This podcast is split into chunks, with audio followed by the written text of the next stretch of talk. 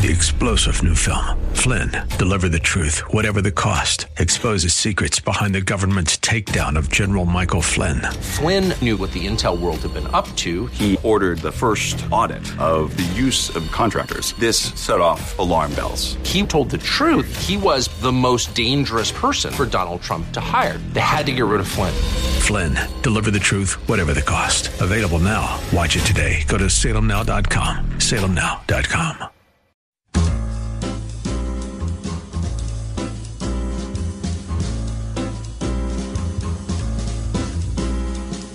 Welcome to another edition of The Ride Home with John and Kathy, live from the Salem-Pittsburgh studios. And now here are your hosts, John Hall and Kathy Emmons. Hello, hello. Thanks for coming along today. How are you? We were doing a little reading earlier, and the word friend kept coming up. Friend. Hello, friend. Hello, friend. I don't often use that in that context. You know why? Because that's weird. No. No, it's weird. It's not weird. Yeah, it is weird. No, people do that. I mean, I get what you mean, but no, people do that as a means of. Hey, friend. Yes. Okay. But I don't do it. But is it a regional thing? Maybe. I don't think it's a regional thing. Some people say my friend. How about the Friends worship? Those people, the Friends worship house. There's a Friends house. It's at a Quaker house on Ellsworth Avenue, I believe. Friends. Oh, right. Yeah, they call themselves. They call them. Friends. They probably call each other friends. Yeah, they do. My friend. Yeah. I mean, but there it's like their official title. Right. I mean, the real thing that John is trying to say is that we were trying to record some, commercial spots before we went to air today.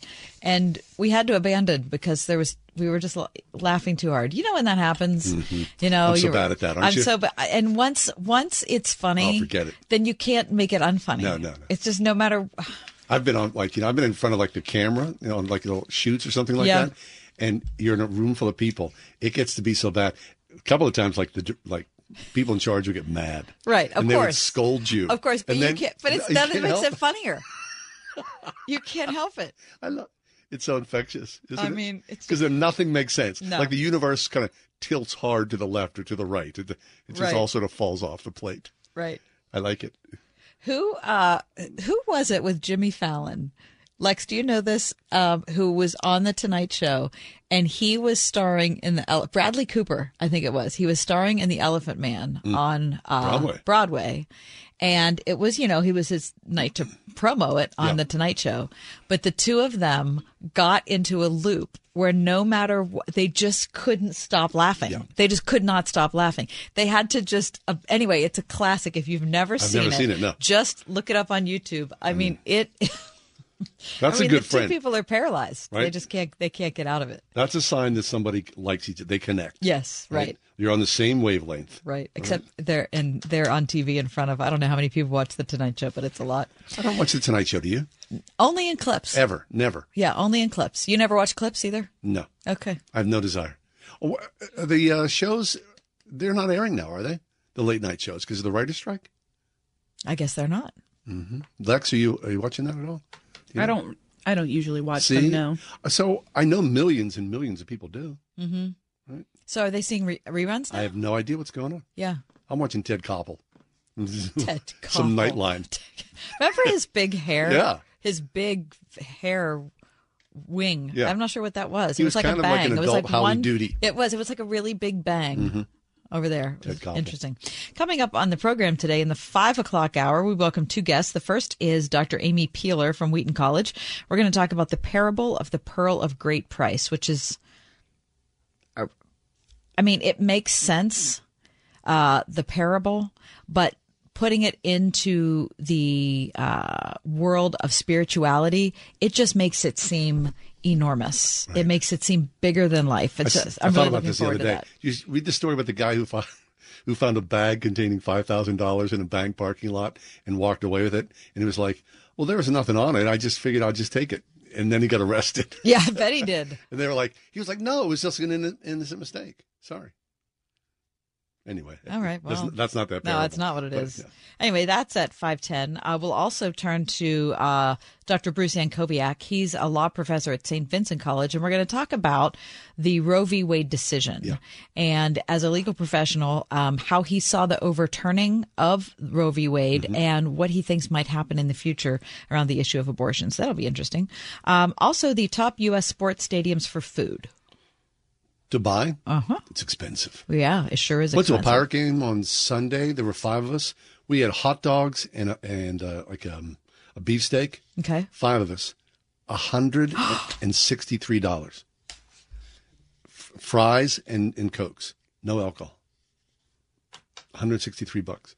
Oh, that's outrageous. Two hot dogs, three hoagies, five sodas, a couple of fries, and it was that much money.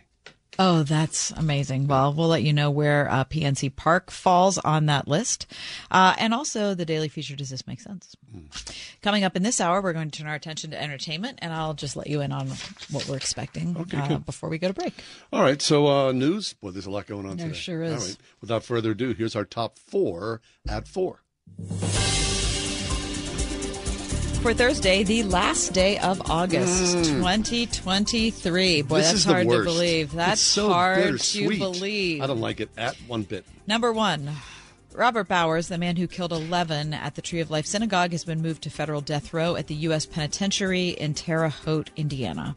Bowers, who was found guilty of all 63 counts against him and sentenced to the death penalty on August 3rd after a jury heard from 51 witnesses over 9 days of testimony in the penalty phase, joins 43 other prisoners on federal death row. 39 are housed at Terre Haute. You can read more about that at today's Trib. Number two. Nebraska's Republican Governor Jim Pillen yesterday signed an executive order strictly defining a person's sex. It is common sense, he said, that men do not belong in women's only spaces. So as governor, it's my duty to protect our kids and women's athletics, which means providing single-sex spaces for women's sports, bathrooms, and changing rooms. Pillen's order comes less than a month after Oklahoma's Republican Governor Kevin Stitt signed an almost identical order.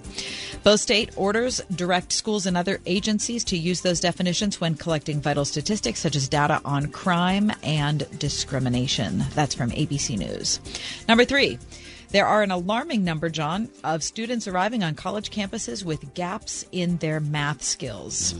Academic setbacks from the pandemic follow students to campus, where engineering and biology majors are struggling to grasp fractions and exponents. More students are being placed into pre-college math, starting a semester or more behind their majors. This is a long story from the Associated Press today. And it goes on to say the colleges largely blame the disruptions of the pandemic, which had an outsized impact on math, because reading scores, we also know, plummeted. But math fell further by margins not seen in decades, and recovery has been slower. They focused, John, on George Mason University, where fewer students are getting into calculus, which is the first college-level course for some majors, and more are failing. Those who are failing are often disengaging and disappearing from class. It's a huge issue, said the chair of the George Mason Math Department. We're talking about college-level pre-calculus, and students cannot even add 1/2 and 1/3. Wow. I mean, that's incredible. I have to read one more. Jessica Babcock is from Temple. She said the magnitude of the problem hit home last year when she was grading intermediate algebra, which is her lowest level math class that she teaches. She said just as a softball, she decided to throw out, she asked students to subtract 8 from -6. She said she graded a whole bunch of papers in a row. No two papers had the same answer, and not a single one of them was correct. I mean, that's an amazing story in today's AP. And number four, a judge ruled last week that Burger King must face a class action lawsuit accusing the chain of false advertising. What? The lawsuit alleges the burger chain falsely inflated the size of their Whopper in promotional material, appearing twice as large as they actually are. And that's your top four at four. That's pretty much standard practice, don't you think? Well, they said that the actual burgers that are served are 35% smaller than what's marketed. Really? That's what they said. I just thought it was perhaps an angle or a trick in the lens of photography. Right. So that's what is happening. You're moving in and right. Everyone's TikToking things. Yes. Burger King advertises its burgers, they said, as large burgers compared to competitors, mm-hmm. and containing oversized meat patties and ingredients that overflow the bun. But the amount of beef and ingredients contained in the actual Whopper did not increase, so it has materially overstated the size of nearly every menu item. I'd still like to have a Whopper right now. Listen. Wouldn't you? It's my favorite fast food burger. Favorite, yeah. Mm-hmm. Mm-hmm. I could see why. There used to be one down here over the hill. It closed. Did it? A Burger King. Listen, I got to be honest. I haven't been in a Burger King in easily 2 decades. Well, I think the three of us need to go. To Burger King? Let's get a Whopper. Oh, wait, Lex is saying no? Absolutely not. No to Burger King. I don't like a Burger King. Yeah. Where are you going? I'm a Burger King hater. I love Wendy's, though. Wendy's? I haven't been to Wendy's forever. 101.5 WORD. Coming up on Real Life Radio. What drives your thinking? What drives your passion? What drives your... Is it money? Is it success? Is it education? I'm not knocking any of those things. But the Bible says in Matthew 6:33, seek first the kingdom of God and all these other things will be added to you. Real Life Radio with Pastor Jack Hibbs, weekday mornings at 11:30 on 101.5 Word FM. Diabetes, high blood pressure, anxiety meds, everyone's on them. If you're a 50-year-old male, maybe a bit porky, and you may even have type 2 diabetes, $1 million of term insurance may only cost you about $200 a month. Call Term Providers. Speak with Big Lou at 800-333-1750. Big Lou will find a term life policy for you even if you have type 2 diabetes, are overweight, or have high blood pressure. Term Providers help thousands of people like you who think they can't afford term life insurance. To buy $1 million of affordable term life for you, all you need to do is call Big Lou at 800-333-1750. Lou will make sure the scales are tipped in your favor. Call 800-333-1750. Big Lou will answer your call and work to fit you into a term life policy that you can afford. Remember, Big Lou's like you. He's on meds, too. Call 800-333-1750, 800-333-1750, or BigLou.com. You've all helped support MyPillow and their employees in these tough economic times. Mike Lindell knows this and continues to give back to listeners with deals on his most popular products. Hey, it's John Hall. You've heard me recently speak about the My Slippers, the Giza Sheets, MyPillow 2.0, and more. And great news, the MyPillow 6-pack bath towel sets are back in stock. The proprietary technology makes them extremely absorbent, yet still provides that soft feel you look for in a towel. The set comes with 2 bath towels, 2 hand towels, and 2 washcloths. Regular price of $79.98, and for a limited time, you can get this 6-pack towel set for only $39.99 with promo code WORD. That's a 50% savings. So go to MyPillow.com or call 800-391-0954. Use the promo code WORD to save 50% on the MyPillow 6-pack towel sets. This is just $39.99 for a set. The deal will not last long. Enter promo code WORD for this special offer and many more. Summer is almost over, and so are the savings at Bachman's Roofing. Take advantage of the summer savings bonanza with no interest and no payments until 2025. Now is the perfect time to check off those home improvement projects. Cracked or missing roof shingles? Bachman's has got you covered. Looking to add solar? Bachman's has you covered. Time to upgrade that cracked siding? Bachman's has got your back. Call Bachman's today to schedule your free estimate at 412-472-7103 or visit gobachmans.com.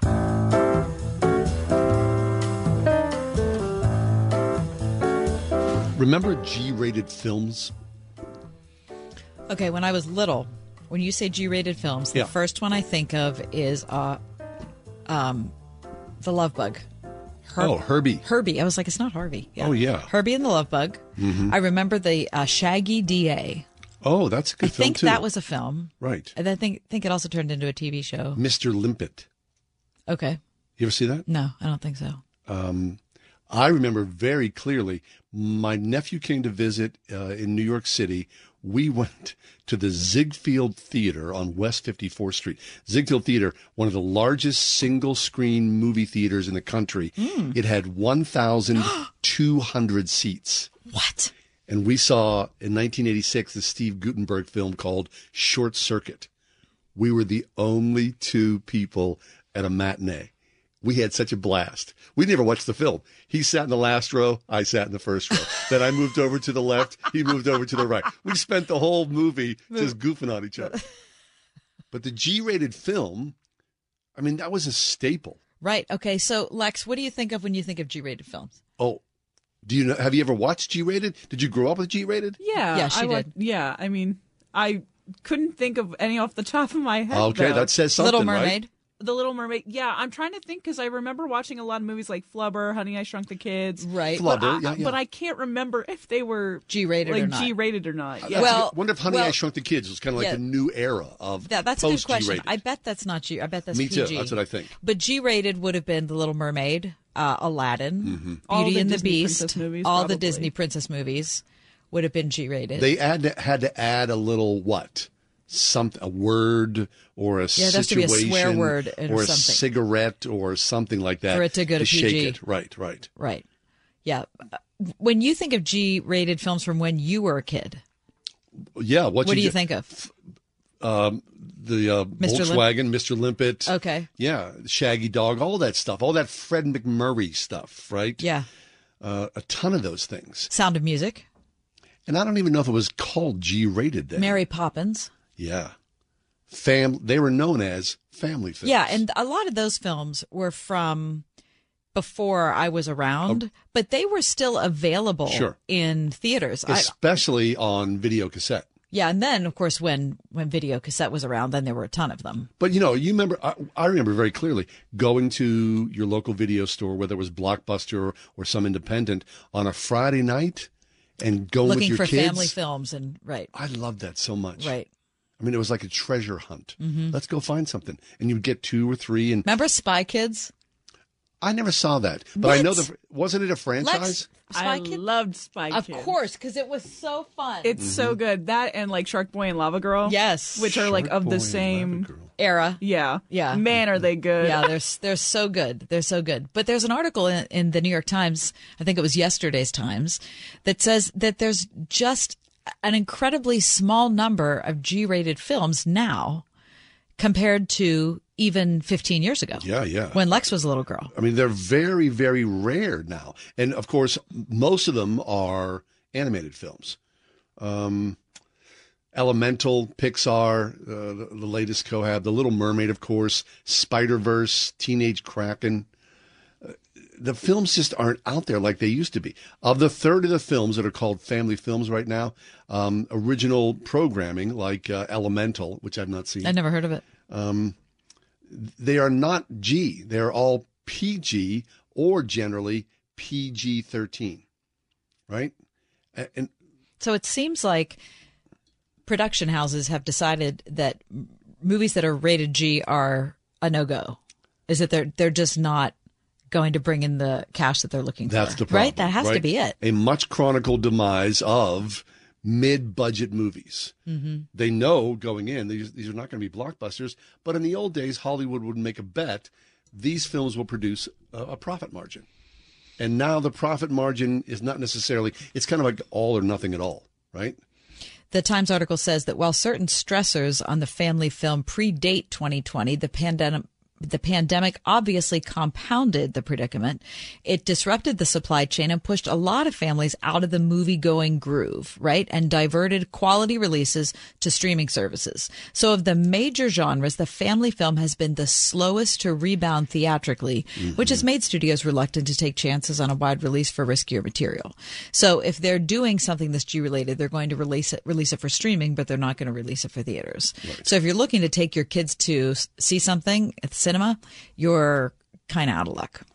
My guess is because it's expensive to go to the theater and you're competing with video games and streaming, 24-hour sports, social media, your kids don't necessarily, they weren't as interested or not as interested as we were growing up because movies were the thing. Now they're down the tier. Right. It's just so different now because you can watch so many things on television. Yep. I mean, but I was surprised to see that the Paw Patrol sequel was PG. Paw Patrol? What? How can that be PG? Can I give you guys a little history about the rating? Tell me. Please. So the first amendment, I'm reading this from mtsu.edu. This is Motion Picture Ratings by Douglas C. Dow. The First Amendment limits the degree to which governments can censor or ban movies. In 1968, the Motion Picture Association of America, the MPAA, established a system of movie ratings for parents to use as a guide to determine the appropriateness of film's content for children and teenagers, is what we're talking about. The rating system is voluntary, and there is no legal requirement that filmmakers submit for their films for rating. I didn't know that. No, wait, no. If you don't get rated, you can't show the film, I think. Who's going to pick it up? She's just saying it's voluntary. The studios have to follow along a formula. They're not going to put them in mass studios if the film's not rated. Because it could be, it could be XX. You're just taking a gamble. You have to put a label on it. So, but it may be voluntary, but it's not going to. Yeah, it's box office. There's a good chance that, like you said, a lot of people will probably do it just as a good faith, or it may be in their policy, when they are making. It's movies. In their best interest. Mm-hmm. Yes. Okay. And fun fact, director Steven Spielberg was responsible for the PG-13 after his movies Jaws and Indiana Jones and The Temple of Doom were rated PG. Oh, so they bumped it up. Yeah. They made a subclassification of PG. So it was G, PG, then R. I mean, because then that whole thing changed multiple times over the decades, how movies have been classified. I couldn't go to see an R-rated movie. Because of what I mean, according to my parents, until you were how old? 17. Graduated from high school. Uh-huh. Did you ever sneak? No, never. I never did. What was the first R-rated film you saw? I don't even know. Okay. It wasn't that big of a deal, obviously. If I'm greeting you with silence, right. But yeah. And here's the other problem: is that no one has to go to the movies anymore. No. I mean, it used to be a thing that if you wanted to see a story in film form, that was the only way you could do it. But if you wait a month or two or six, you can see the same movies from the comfort of your couch, right? So, but there's something to be said about the form, right? I'm going to create a piece of work that exists solely within these the contours of this, right? I'm not going to step outside of whether it's fear, right, something scary imagery or something social norms or language, some style of narrative. You must remain consistent to get that rating. Mm-hmm. It's a storytelling format. I think that it's the ability to tell a story that appeals to both. I think this is maybe another place where we've gone wrong is that we have movies that are for kids that aren't interesting at all to adults. Right. And the best movies are the straddle. Right. The best movies actually entertain both. Right. The best books entertain both. And I remember Sally Lloyd-Jones was on our show years ago. Oh, yeah. She's such a great writer and such a great thinker.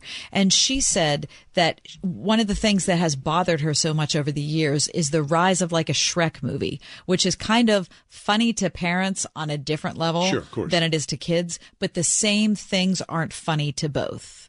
Whereas you look at something like Phineas and Ferb, it's hilarious at the same level to both parents and kids.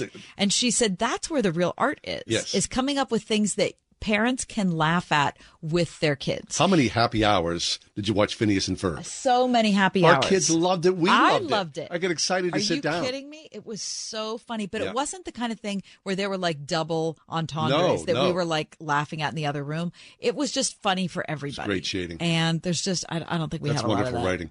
Have you seen the Guillermo del Toro Pinocchio? No. It's excellent. And that runs the parallel too. Is that right? For adults and children, yeah. Well, the Narnia movies, The Lion, the Witch, and the Wardrobe was like that. Yes. I thought that was beautiful. The one that starred Tilda Swinton. Mm-hmm, mm-hmm. And I hear there's going to be more of them. Really? Yeah. That's one of the things that's, I guess, in production or in writing, or I'm not sure how it's happening. But anyway, those are for both. Yes. Right? We've been talking about, we always go to the drive-in. Here it is, August 31st. We've yet to go to the drive-in. We have to go to the drive-in. We have to go to the drive-in. But there's nothing out there that I can go to sleep. No.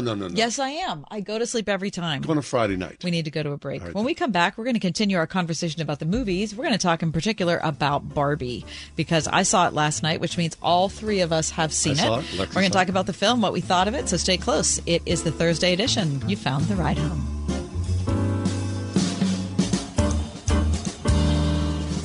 This is Kathy Emmons. John and I are grateful for the encouragement we have from all of our advertisers and especially our friends at Grove City College. Thanks to everyone at Grove City for supporting the ride home. The following is not an actor, but a real-life story from Trinity Debt Management. I'm Corey, and this is my story. I was going through some financial troubles paying off my credit cards. I was paying high interest rates, and it just wasn't getting any better. And I knew I had to do something. So my mom told me about Trinity, and so I decided to call. Trinity was able to do something that I couldn't. I'm paying off my debt. I'm saving thousands, and things are really looking up. I promise you guys, you will not regret it when you called Trinity, because it was such a relief and less stress in my life, and it was the best thing I could have done for myself, because once I called Trinity, they took care of me, and I felt such a relief, a weight off my shoulders. Trinity was great to work with. They wanted to help me. I love it. If you're in debt and you need help, call Trinity at 1-800-936-5496. I'm Corey, and I'm debt-free for keeps. 1-800-936-5496. Feel like you're trying to push a boulder uphill wearing skates? If you run or manage a local business today, you're challenged like never before. We get it, and we want to help. We're Salem Surround. We're a full-service marketing agency that'll help you increase your customer base by designing incredibly effective plans to reach your consumers day, night, and everywhere they might be. Learn more at surroundpittsburgh.com. Surroundpittsburgh.com. Connecting you with new customers. Surroundpittsburgh.com. Runners, take your mark for the 41st Annual Labor Day 5K Classic, Monday, September 4th. Known as the fastest 5K race in Western PA, the 5K Classic benefits the work of Washington Christian Outreach to help meet the material and spiritual needs of the underprivileged in the community. Race time is 9 to 11 a.m., beginning at Stone Pavilion, Washington Park.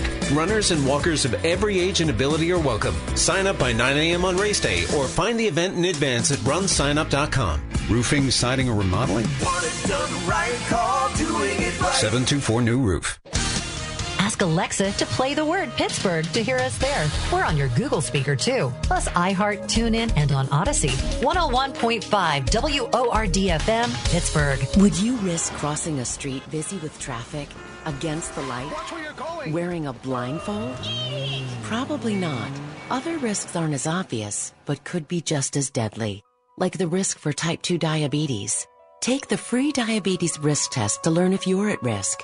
Go to diabetes.org/take the test or call 1-800-DIABETES and stop diabetes before it stops you. A message from the American Diabetes Association.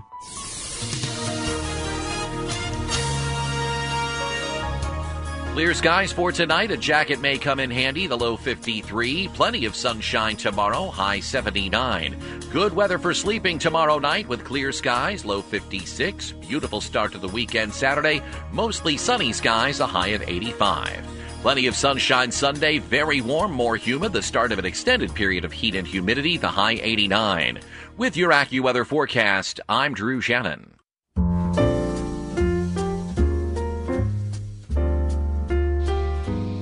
We're a little late to the party. Well, I'm a little late to the party. You two aren't. All three of us have seen in theaters, in the theater, the Greta Gerwig production of Barbie. Mm-hmm. It's received a lot of press. Lexi saw it first. Mm-hmm. You saw it second. I came in at the very end and saw it last night. I saw it with my two sons and my wife, all four of us. I saw it with my daughter. Lex, who'd you see it with? I saw it with my boyfriend. Uh-huh. Okay, I mean, it's gotten a lot of criticism, especially from Christians, and not from Christians. I shouldn't say that. Not from Christians, from people who are conservative. Yes. Whether it's religious conservatives or it's political conservatives. Now, whenever we talk about movies, I always have to say, it's just a movie. Right. It's just a movie. It's not going to change your life, and if it does, maybe you need more of a life. Right? It's just a movie. Mm-hmm. And at the end, it just disappears into the vapors. It's not going to change the world. It's not going to build up kingdoms or destroy kingdoms. Okay, so we can all agree on that. Yes. The film is not going to film. It's ruin, a movie. Right. I sat there and ate popcorn and smiled. And that was it. Sometimes I guffawed. Sometimes I cringed. Because it's an artist creation. And that artist brings all these different viewpoints and tools, ideas, perspectives, and they sit in our lap. And in this particular perspective, it is wrapped with a glossy pink bow. What did you think of the film? I liked it. I thought it was goofy. It's Barbie suffering through an existential crisis. It's a doll that, of course, everybody knows. A lot of people have played with. I raised my hand because I had five sisters. And you imprint yourself on the doll. And now in this experience, the doll imprints itself on us because it's suffering through, who am I? What is beauty? What is life beyond what I perceive to be? What about men in this involvement? How do men and women interact with each other? What about beauty? What about sex? What about power? All those things are kind of pushed at in this movie, right? Lex, what did you think of it? I absolutely loved it. I enjoyed it so much. I think it gives a very good perspective of kind of... I think it's a movie for... the whole person, I think, in a weird way. Like when I watched it, this is how I explained it to Kathy when I first watched it. I felt like my younger self, like every version of myself I have been, I feel like they watched that movie and felt validated by it. That's good. That's a really good way to say it. Yeah. And I also think that a lot of the criticisms it gets, while you can hold them in your hand and you can look at them and objectively kind of... I can say yes. Yeah, I can kind of get it. Sure. But I think that there's a lot of nuance that a lot of people aren't taking from it. It was a joke. Yeah. What did you think? I liked it. Good. I did. And your daughter? Loved it. Yep. And it was the second time she had seen it, so she had a little bit of a different response than she did the first time. I always like to see a film twice. Yeah, so I would like to see it because there were several lines I kind of missed. And everybody was laughing, and I thought, I didn't quite hear that. So I'd like to go back and see it. I feel like a lot of... I can see why a lot of men would not like it. I could see that too. You know, but again, lighten up. But here, just lighten up. But it's not because because you're going to get mad, but just because you're going to be like, you don't really get it. Right. So I could see that. I mean, wait, Ryan Gosling is so hilarious. He essentially steals the film. It is so. He is so funny. Wait, to me, here's what I take away. Ryan Gosling says, "Hey, I'm just a dude, and that's enough." Because this is my mojo dojo casa house. I am enough. I mean, it's all in that spirit of fun. It's really funny. I am enough. Okay, but I did think this. I thought there were a couple parts of the film that actually made me stop in my tracks. Yeah, a couple points in the movie that I was like, "Wow." Yeah. One part is when Ken is in like the regular world, like the world that we live in. Yeah, he leaves Barbie Land. He leaves Barbie Land and he goes into the regular world and he goes into the library and he's trying to get books on what men... How men operate. Yeah. How to be a man. How to be a man. Yeah. And he finds a book on like reinforcing the patriarchy. Right. How to exert your power over women. And horses. And everything's horses. Right. No, because all he wants is to get books on horses because he loves horses. But he feels like he has to also get the books on patriarchy because that's what it is to be a man. Right. And I thought to myself, that's really an insightful point. Yeah. Is that, and I don't think it's a man-hating movie at all. I thought it was actually very sympathetic to men. And that was the point that I noticed it the most. Figure it out. Men are trying to figure it out too. Everybody is, right? And how do I fit in? There might be a man who just likes theater, or there might be a man who just likes music, or just like football, or just likes horses. And somehow all of you men are kind of being dared to get caught up in the patriarchy thing. And you're like, all I wanted to do was look at horses. When I saw that, when I thought about it, I thought, there's a guy who needs a dad. Yeah. Right? Trying to figure it out. Because Ken never had a dad. Right. So he's going through outside sources trying to make sense of it all. And all he really wants to do is read about horses. How about when Barbie was flat-footed? Was that hilarious? Or when she tries to sit down and then tries to lay down. I mean, it's very funny. And the cool thing about the Barbie is, of course, you know, you're a certain age.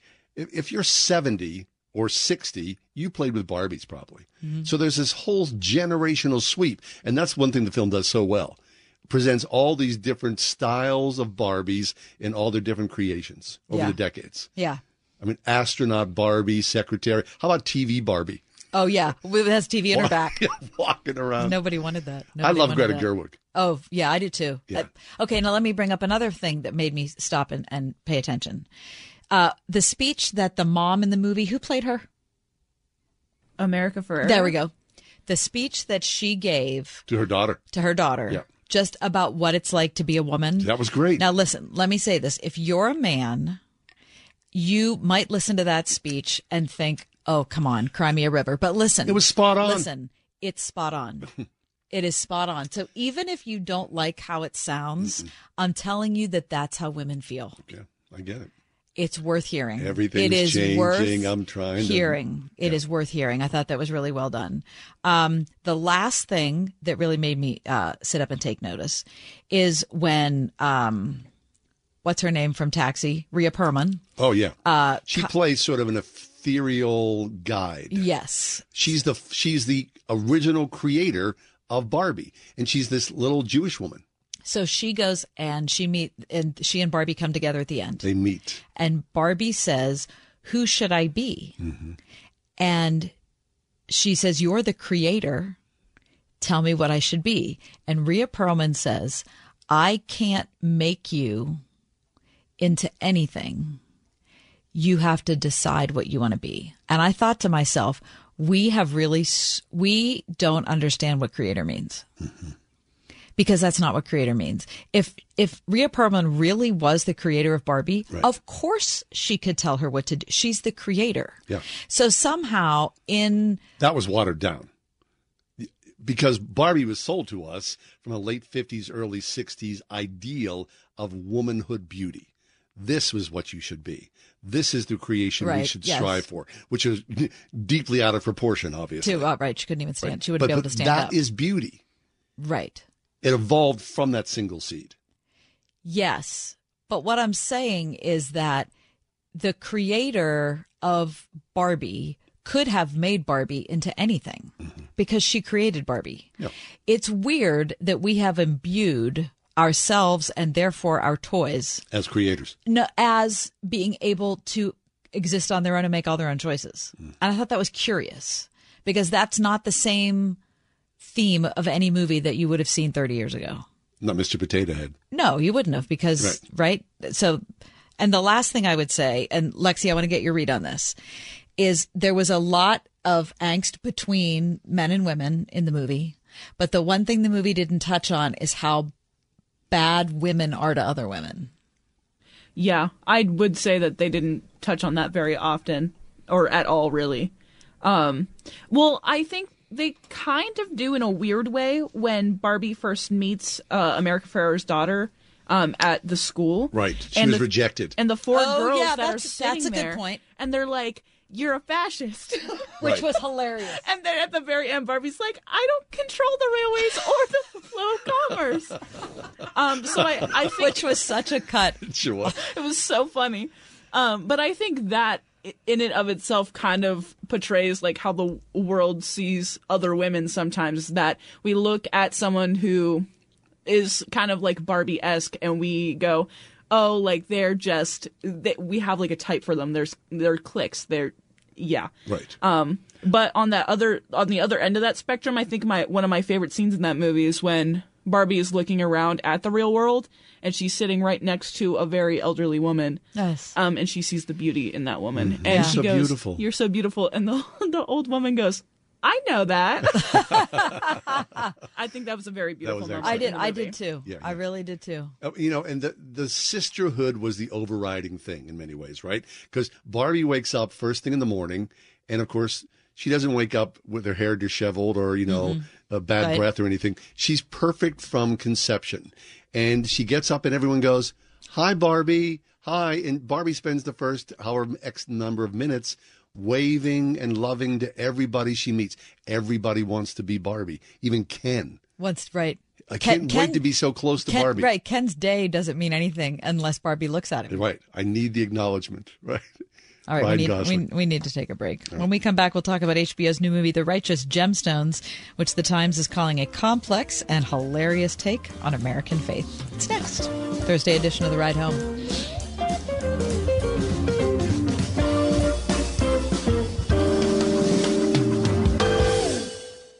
.5 WORD. The Harvest Crusade with Greg Laurie, a message that saves souls and transforms lives. Are you hopeless tonight? Hope has a name, and it's Jesus Christ, and he's ready to change the course of your life. Be listening right here for The Harvest Crusade with music from Chris Tomlin, Bill Wickham, Michael W. Smith, Taya, and Passion, and an important gospel message from Greg Laurie.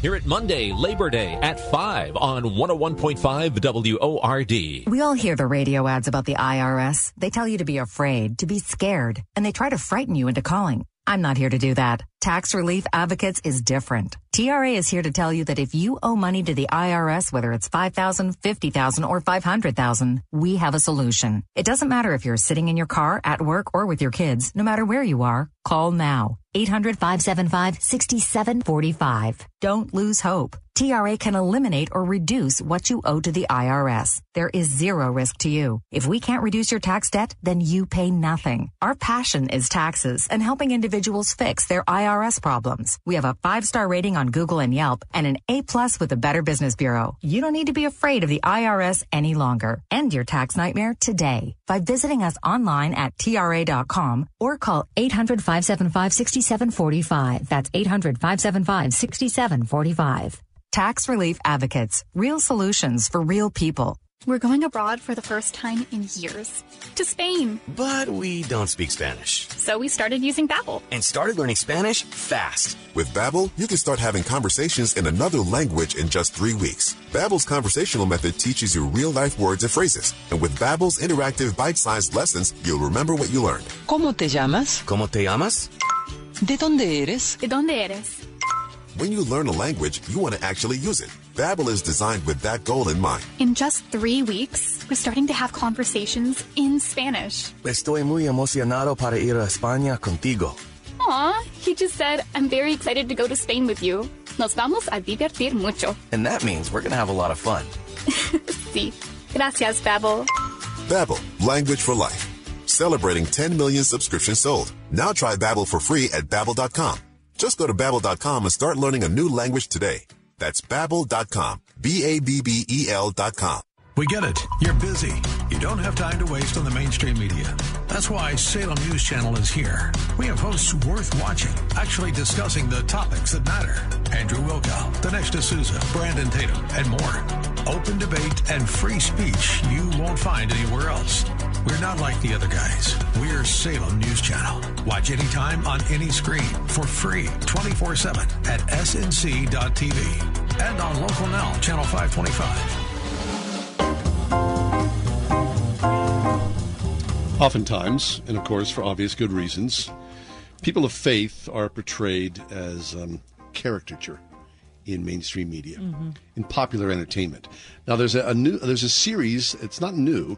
This is season 3 coming up. It's called The Righteous Gemstones, and it is streaming now on HBO. It stars John Goodman as the patriarch of a religious broadcasting prosperity gospel empire and all the assorted characters from that. Here's a review in today's New York Times, and they say this: it's hard to find a doctrine that better explains this country's political and cultural trajectory over the past 50 years than the so-called prosperity gospel, which reversed the old dogma in one key, seductive way. It came to interpret the attainment of worldly wealth and privilege as proof of spiritual exceptionalism. The rewards of a life lived righteously, Jesus says in Matthew 19:24, and I say again unto you, it is easier for a camel to go through the eye of a needle than for a rich man to enter into the kingdom of God. But across the end of the 20th century, any number of figures built immense and lucrative flocks by coming at that problem from a very different direction. That's the premise. Now, fair warning, we've not seen any of this. Nope. I saw a trailer for it. It made me raise an eyebrow, But now that I read deeper about this, you want to watch it. I do want to see it. Yeah, because you want to see how they're going to treat people of faith. Well, now, I'm interested about the prosperity gospel because that's always an outlier, at least from our perspective, of Christian faith. That first sentence you read from the article in the Times, can you read it again? Yeah. There's a lot going on there, isn't there? It's pretty deep. It's hard to find a doctrine that better explains its country's political and cultural trajectory over the past 50 years than the so-called prosperity gospel, which reversed the old dogma in one key seductive way. It came to interpret the attainment of worldly wealth and privilege as proof of spiritual exceptionalism, the rewards of a life lived righteously. That is such an indictment. Now, you can say that the entertainment culture does whatever they want and that they always make a mockery of Christians. I get all that, and I agree with all of that. We see that all over the place. However, Christians who have taken to the prosperity gospel have believed an outright lie and a perversion of how Jesus lived and what he taught. I mean, that the prosperity gospel is not the gospel. No. And it is not good news. It is not good news. And so if there's going to be a cultural artifact like a TV show that's going to kind of give you the inside track on the prosperity gospel, then good, because the more that people mock it, hopefully the people who are believing it will realize that it's just a house of cards. There's nothing, absolutely nothing about Jesus' life. Nothing. The suffering servant that would lead any believing follower to think that their life was going to be full of prosperity and that money was going to be a sign of God's favor. It's just not, it's never been the case. It'll never be the case. It's uniquely American. It's pathetic. Right. I mean, it's the melding of our quest for commercialism. You know what? It's not uniquely American, though. You don't think? No, because it has afflicted several parts of Africa. There's a really good book that Kate Bowler wrote from Duke University on the prosperity gospel. I can't think of the actual title, but if you look her name up, you'll find it. And it has afflicted large swaths of the South Korean church. So it is a worldwide movement. It might be, it's you can see though, it's how, home base. Yes. And you can see how Americans and their the consumeristic tendencies of whatever culture could easily grab onto it. Because I need a new jet. Mm-hmm. All right. Well, it's on HBO right now. We're curious about it. It is called The Righteous Gemstones. It's streaming now. Yeah, if HBO. Anyone's seen it, I kind of want to hear what you think. Yeah, very much. Just 800-320-8255. Just give us a call. 800-320-8255 if you saw The Righteous Gemstones. Otherwise, we'll be talking about Trail Mix Day. That's today. Happy Trail Mix Day, John. Thank you. I'd like to have some.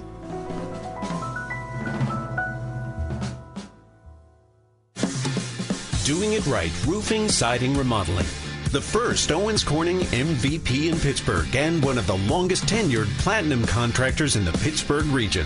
Call 724-NEW-ROOF. Want it done right? Call Doing It Right. So this is a radio ad, and I wanted to tell a story that proves that sometimes bad moments can often lead to good moments or opportunities. But my story was about 30 minutes, so instead, here's the headline. Loving family's beach vacation is ruined by a flaming lasagna and nephew vomiting on gate agent, only to be saved by the most meaningful staycation ever. It's Ryan from United Faith Mortgage, and bad creating some good is exactly what we're seeing right now. Interest rates are not great, but they have finally brought home prices down, at least for a bit, creating an opportunity, which is why we're seeing thousands of listeners across the country looking to buy the new home now because the price is forever, with the plan to refinance the rate tomorrow when rates settle. If that's you, please know that we have a direct lender advantage that can often save you lifelong money. We are United Faith Mortgage. United Mortgage Corp, Melbourne, New York. NMLS number 1330. Pennsylvania Department of Banking and Securities. Mortgage lender license 22672. Let's be real. Retirement is expensive, and inflation is making it even harder with the cost of everything going up from pet food to a dozen eggs. Wouldn't it be great if the cost of your health care could go down? Well, MediShare 65 Plus is $99 a month for ages 65 to 74. And for many with Medicare Parts A and B, looking at other options, that's 50% or more saved per month. No gimmicks. It's $99 a month, and you can use any Medicare-approved doctor or facility, and you get 24/7 access to telehealth from the convenience of your home. Better yet, MediShare is a Christian nonprofit organization. It's a community that'll pray for you and encourage you. And since we've cut out the middleman, you get to keep the savings. Call now. You can learn more about MediShare 65 Plus. Here's the number, 833-SHARE-55. That's 833-SHARE-55. 833-SHARE-55. Runners, take your mark for the 41st Annual Labor Day 5K Classic, Monday, September 4th. Known as the fastest 5K race in Western PA, the 5K Classic benefits the work of Washington Christian Outreach to help meet the material and spiritual needs of the underprivileged in the community. Race time is 9 to 11 a.m., beginning at Stone Pavilion, Washington Park. Runners and walkers of every age and ability are welcome. Sign up by 9 a.m. on race day or find the event in advance at runsignup.com. Roofing, siding, or remodeling? Want it done right, call Doing It Right. 724 New Roof.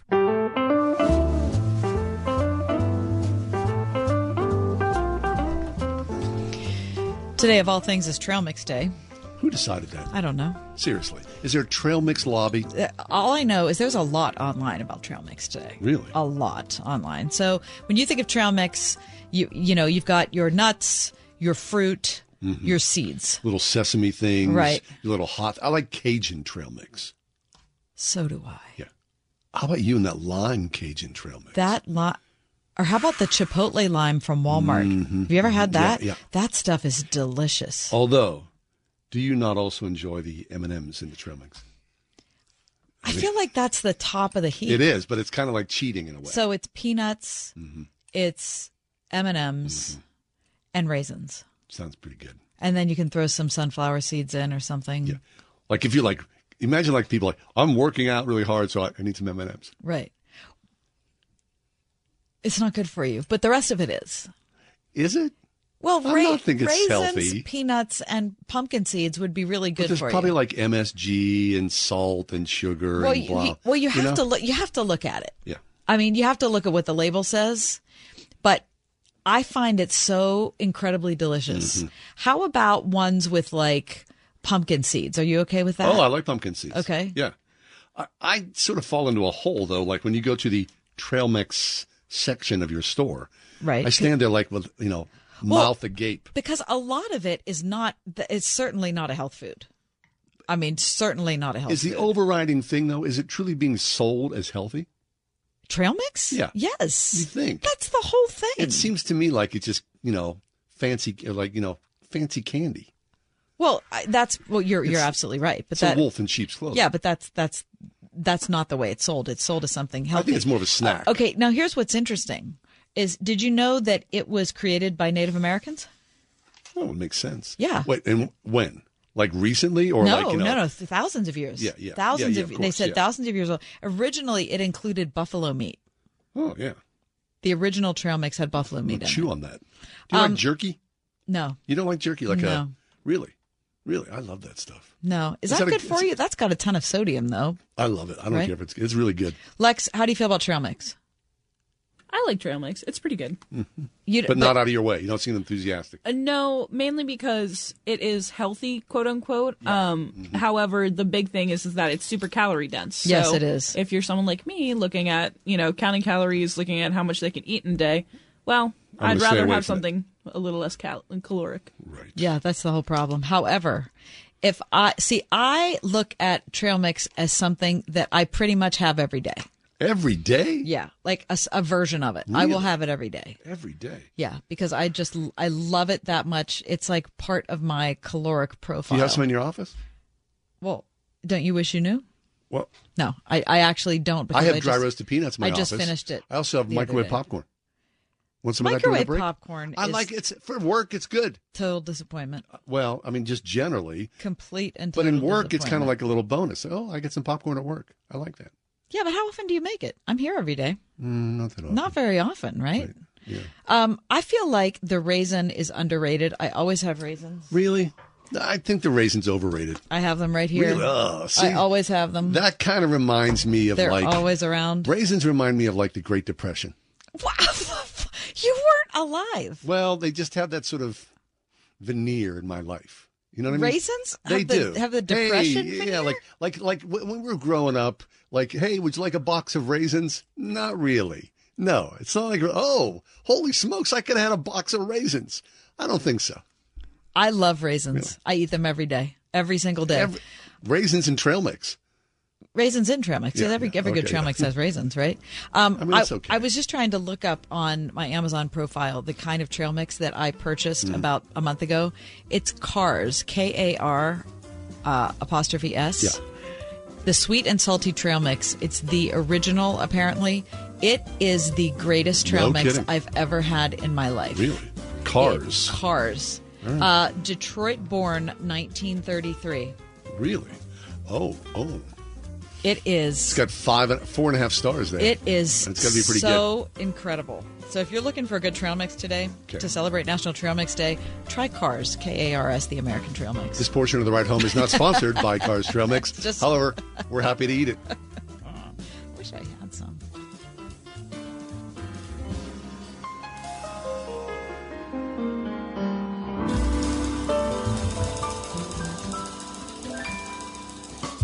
We are everywhere. On your radio at 101.5 WORD-FM Pittsburgh, at wordfm.com, the Word FM mobile app, iHeart, TuneIn, and Odyssey. Count code ERIC. With SRN News, I'm John Scott. Idalia spinning out in the Atlantic Ocean, but still responsible for soaking rain, coastal flooding, and gusty winds in North Carolina and southeast Virginia. President Biden speaking from FEMA headquarters in the last hour. This federal help is on the way. We're making available federal assistance for Florida survivors whose homes are damaged or destroyed by the declaration that I agreed to. And we're helping both Florida and South Carolina with the delivery of meals, waters, and debris removal that's going to help both states begin their road to recovery and do it immediately. The president will visit Florida this weekend. If you're squeezing in one last summer trip over the Labor Day weekend, expect lots of company. The FAA predicts it will be the third busiest holiday weekend of the year behind Juneteenth and President's Day. On Wall Street, the Dow is down 117 points, but the NASDAQ is up 36. This is SRN News. The Book of James gives us a long list of guidelines for godly living that can be overwhelming. We're told to love all people equally, not boast, don't speak evil. That's just the beginning of the list. How can we do this when our wills compel us to go our own way? The book Radically Whole provides practical help for managing a divided heart. Ask for your copy at truthforlife.org/donate. Attention, your money is now controlled by the U.S. government. Picture a world where your every purchase is monitored, tracked, and controlled by those in power to suppress the freedoms of those they see fit. Hi, my name is Jason Hansen. I'm a former CIA officer and New York Times bestselling author. And right now, I've become very focused on the impending rollout of the central bank digital currency. This is not a work of fiction. It's a terrifying reality looming on the horizon. But there is a bit of good news. I've partnered with Advantage Gold to offer you a solution. They are specialists in converting your traditional assets, like those inside an IRA or 401k, into tangible assets such as physical gold and silver. Don't allow your money to be controlled. Claim your free gold protection kit from Advantage Gold. Call 800-900-8000, 800-900-8000. That's 800-900-8000. Advantage Gold is not an investment advisor or a tax advisor. Call 800-900-8000. You've all helped support MyPillow and their employees in these tough economic times. Mike Lindell knows this and continues to give back to listeners with deals on his most popular products. Hey, it's John Hall. You've heard me recently speak about the My Slippers, the Giza Sheets, MyPillow 2.0, and more. And great news, the MyPillow 6-pack bath towel sets are back in stock. The proprietary technology makes them extremely absorbent, yet still provides that soft feel you look for in a towel. The set comes with 2 bath towels, 2 hand towels, and 2 washcloths. Regular price of $79.98, and for a limited time, you can get this 6-pack towel set for only $39.99 with promo code WORD. That's a 50% savings. So Go to MyPillow.com or call 800-391-0954. Use the promo code WORD to save 50% on the MyPillow 6-pack towel sets. This is just $39.99 for a set. The deal will not last long. Enter promo code WORD for this special offer and many more. Trip to Europe. Visit all 30 Major League Baseball stadiums. Go skydiving. Okay, so you know what you want to do in retirement, but do you know how to get there? Tune into Your Retirement Blueprint with Kurt Knodick and Ethan Lane of Accurate Solutions Group Saturdays at 10 a.m. to get answers to your retirement planning questions. Plan today so you can do the things you've always dreamt about doing in retirement. Listen every Saturday morning at 10 to Your Retirement Blueprint with Accurate Solutions Group. Investment advisory services offered through ASG Investment Management, LLC.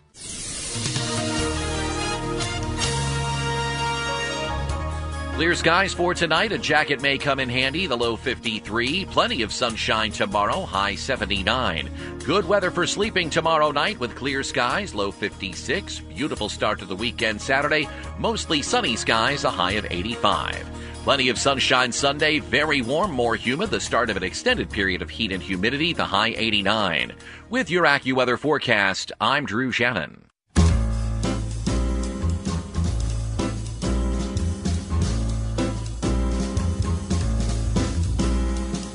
Welcome to another edition of The Ride Home with John and Kathy, live from the Salem-Pittsburgh studios. And now here are your hosts, John Hall and Kathy Emmons.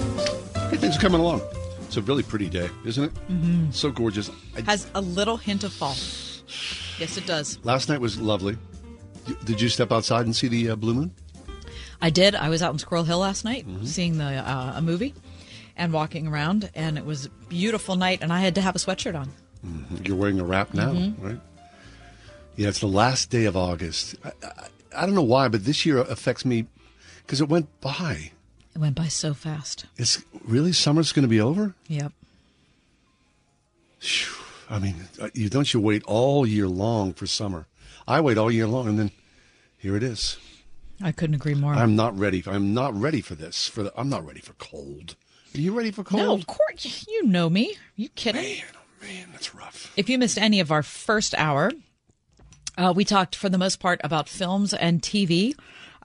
We talked about what happened to G-rated films. We gave each one of us our review of the new Barbie film, which we all saw in the theater. And we talked about HBO's film, or HBO's TV show, The Righteous Gemstones, which is about the prosperity gospel. And so any of those things, if you missed them, are available at our podcast. So just find us wherever you get your podcasts. The Ride Home with John and Kathy. Very nice. So news today, a former leader of the Proud Boys, we never talk about the Proud Boys, sentenced today to 17 years in prison. It is just shy of the longest punishment imposed on a participant in the January 6th riots at the U.S. Capitol. A man by the name of Joseph Biggs, who's 39. What a sad, it was really an ugly story. Yep. The whole thing. Joseph Biggs said in a tearful statement to the judge that he was not a leader, but one of the seduced. Quote, I know that I messed up that day, but I'm not a terrorist. My curiosity got the better of me, and I'll have to live with that for the rest of my life. He said he had been planning for January 6th to be his last outing with the Proud Boys. His violent statements were a way to vent anger over being injured as a combat soldier in Iraq and learning that a young family member had been abused. He said, I used that rhetoric to cope and to not take violent action. Now, what's surprising is, I mean, the government was saying 33 years, 33 years. The judge, I thought, was very fair-minded. He said, you know what? I'm not going to call you a terrorist. That's for others to say. But what happened on that day was heinous, and you must pay the price for that. Joseph Biggs, you know, he worked for InfoWars. Yeah, Alex Jones. Yeah. And they call him a lieutenant in the organization because wasn't one of the main leaders, but available that day after one of the main leaders was not able to march. He had been banned from Washington, D.C. Much will be said and written about this, and especially President Trump's role in this, in summoning the Proud Boys, and others who were like-minded to the Capitol on January 6th. Right, which he did. Yes. Now, of course, that's going to go to trial.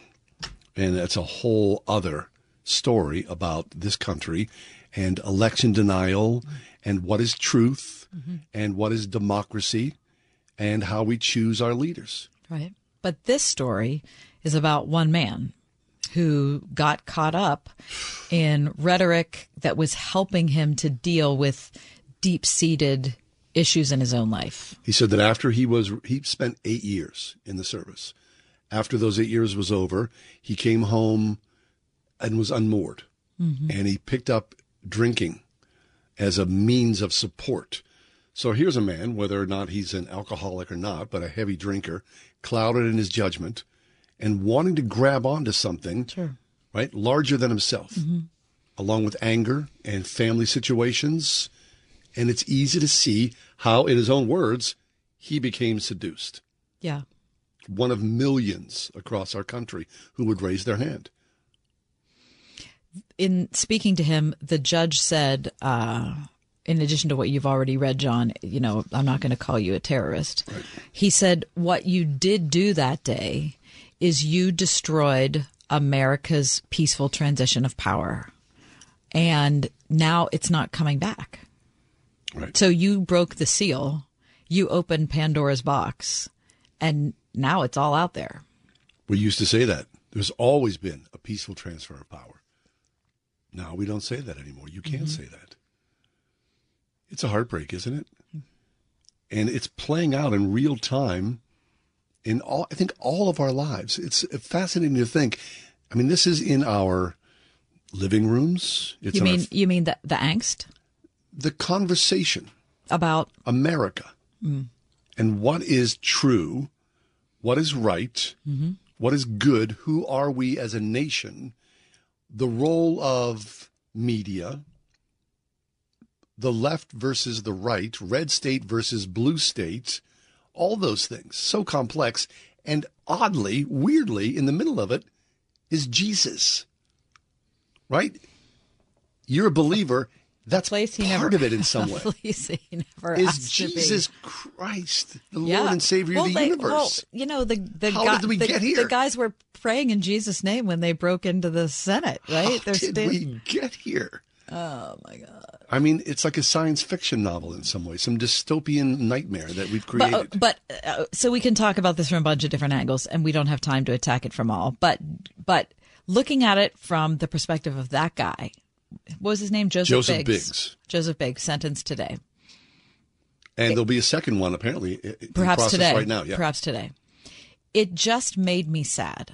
It made me sad that returning vets don't have a community of people to become immersed in so that they can find a way to re-enter into society. Because I can't imagine how you do that. I can't imagine that transition. Right. I can't imagine me being able to navigate that. So I just have a lot of compassion for vets who are on that road. Few do that successfully. So that was the first thing that made me sad. The other thing that made me sad is that someone like Alex Jones, who traffics in lies and misinformation, nonsense, and manipulation, and heinous conspiracy theory to profit himself, was a place where this guy found a home. Right. And how many millions of people have been seduced by Alex Jones and all of the garbage that he spouts? But it's not just Alex Jones. There are a lot of people who do online shows or on radio shows or TV shows who just get people fired up. And that's what they do. That's how they get their clicks. That's how they get their ratings. And it seems like they don't have any concern about the wake of damaged people that they leave behind them. I agree. I think, and largely it's driven by the dollar. It's probably. It is, right? How many people can I get outraged so they come back again and again and again, whether it's true or not? Because it's like an amphetamine. Right. And most of it's not true. But I'll just do it because I know that there's a check waiting for me. And clearly, Alex Jones profited handsomely over this, over the many, many years, selling his particular line of BS. Right. So Alex Jones, I mean, is he reaching out to Joseph Biggs today and saying, Joe, man, I'm really sorry for you? No, probably not. No. He's just because the guy at the top doesn't care about all of the lives who he just decided to sweep up in his search to be the head of a media empire. But can you imagine? This man's going to spend 17 years in jail, behind bars for that day, for what happened. Right. And other people, men and women just like him, to a lesser extent with lesser sentences. Was it worth it? Really, was it worth it? We need to step aside. When we come back, it's the parable of the pearl of great price. Dr. Amy Peeler from Wheaton College will be with us. It's an interesting topic. What's really most important? It's next. Glad you're with us. 101.5 WORD. Turning Point with David Jeremiah. Knowledge and wisdom without love. Zero. Do you see how important this is? That's what Paul is doing at the front end of this chapter. He's telling us that this is the indispensable ingredient of our lives. Join Dr. David Jeremiah for his series, The Power of Love, next time on Turning Point. This evening at 7:30 on 101.5 WORD.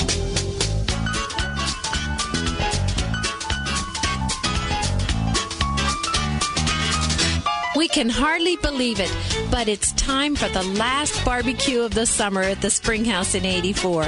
Don't miss out on this great summer taste treat and come to the Springhouse this Labor Day for fantastic chicken cooked over the pit with lots of country vegetable casseroles, homemade rolls, homemade desserts, and of course our own Springhouse chocolate milk. Eat in our picnic patch or sun porch or take it home to your own picnic. And although this last chicken barbecue marks the end of the summer at the Springhouse, it also signals the beginning of lots of fun fall events. We'll soon be having hog roasts and pumpkin patch hay rides, plus lots of other special events to celebrate this beautiful autumn time of the year.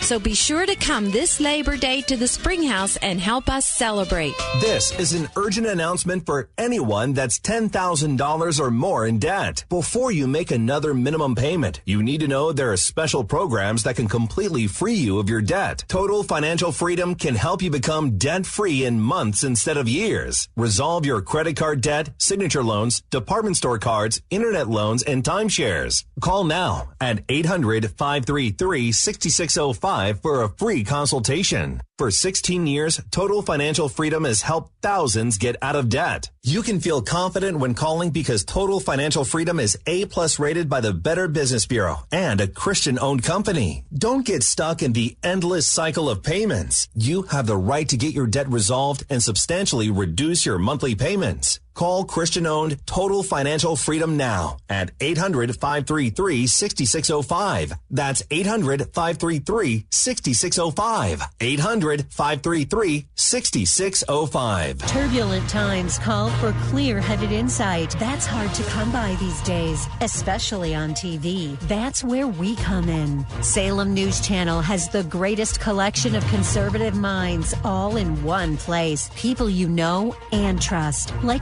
Dennis Prager, Eric Metaxas, Charlie Kirk, and more. Unfiltered, unapologetic truth. Find what you're searching for at snc.tv and on Local Now, Channel 525.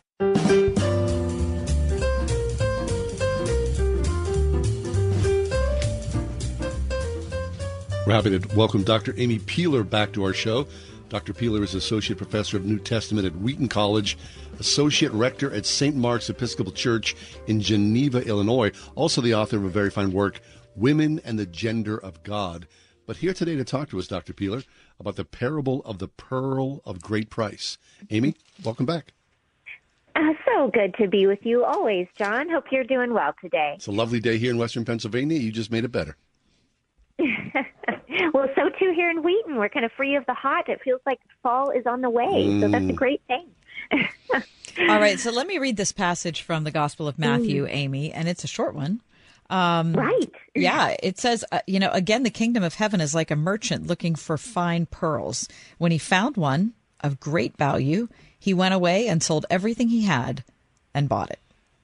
So this is in a series talking about the kingdom of heaven. Talk about what you hear when you hear that parable. Yeah, so I was assigned this parable to share about it with our students here at Wheaton College yesterday, and I was pretty nervous when I first got it because I thought, oh my goodness, this is very short. How can I get 20 minutes of reflection That's a lot. Out of these two verses? But again, I have always found Scripture to be so rich that it never actually proves to be a problem. But you're right, Matthew has joined many of Jesus's teaching and parables into this chapter, chapter 13. It's probably the case that Jesus told stories like this multiple times, multiple places, but Matthew gathers them all up together. And this is actually right after one that sounds very similar, the parable of the hidden treasure.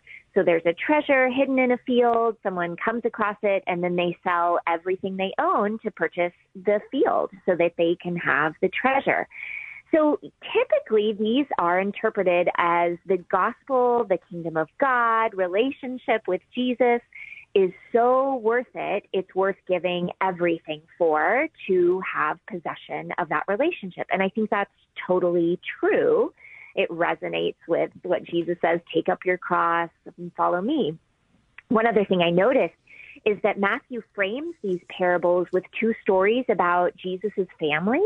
So right before the parables start, his mother and brothers come and say, come and talk to us. And he said, no, who are my mother and brothers? Those who do the will of God. It kind of sounds like he's rejecting his family, maybe. I don't really think that's the case. I just think he's saying, hey, faith is what is most important, not a blood connection.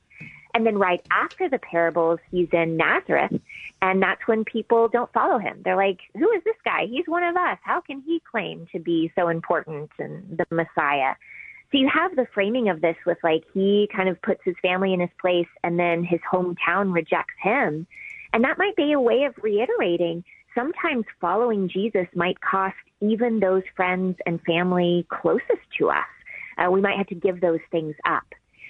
So I think that's a good general message about these parables, but then I found something kind of surprising. But maybe I'd like to hear from you all. Is that kind of how you have heard this parable taught before, as give up everything for life with God? Yes, that's my answer. And also it made me kind of laugh because the last segment that we talked about before you came on was about the prosperity gospel.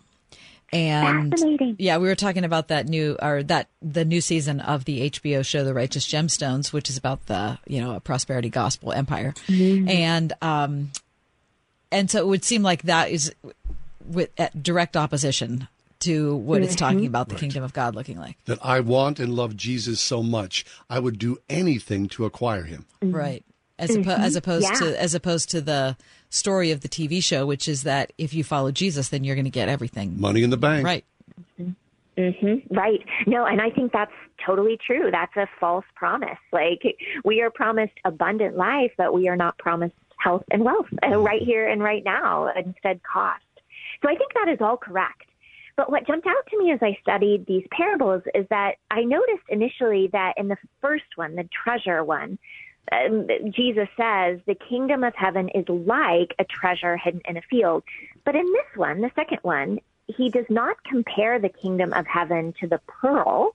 He instead says the kingdom of heaven is like a merchant who is searching for the pearl. So that's the beautiful thing about parables. Your eyes are really directed to different parts of the story. Huh.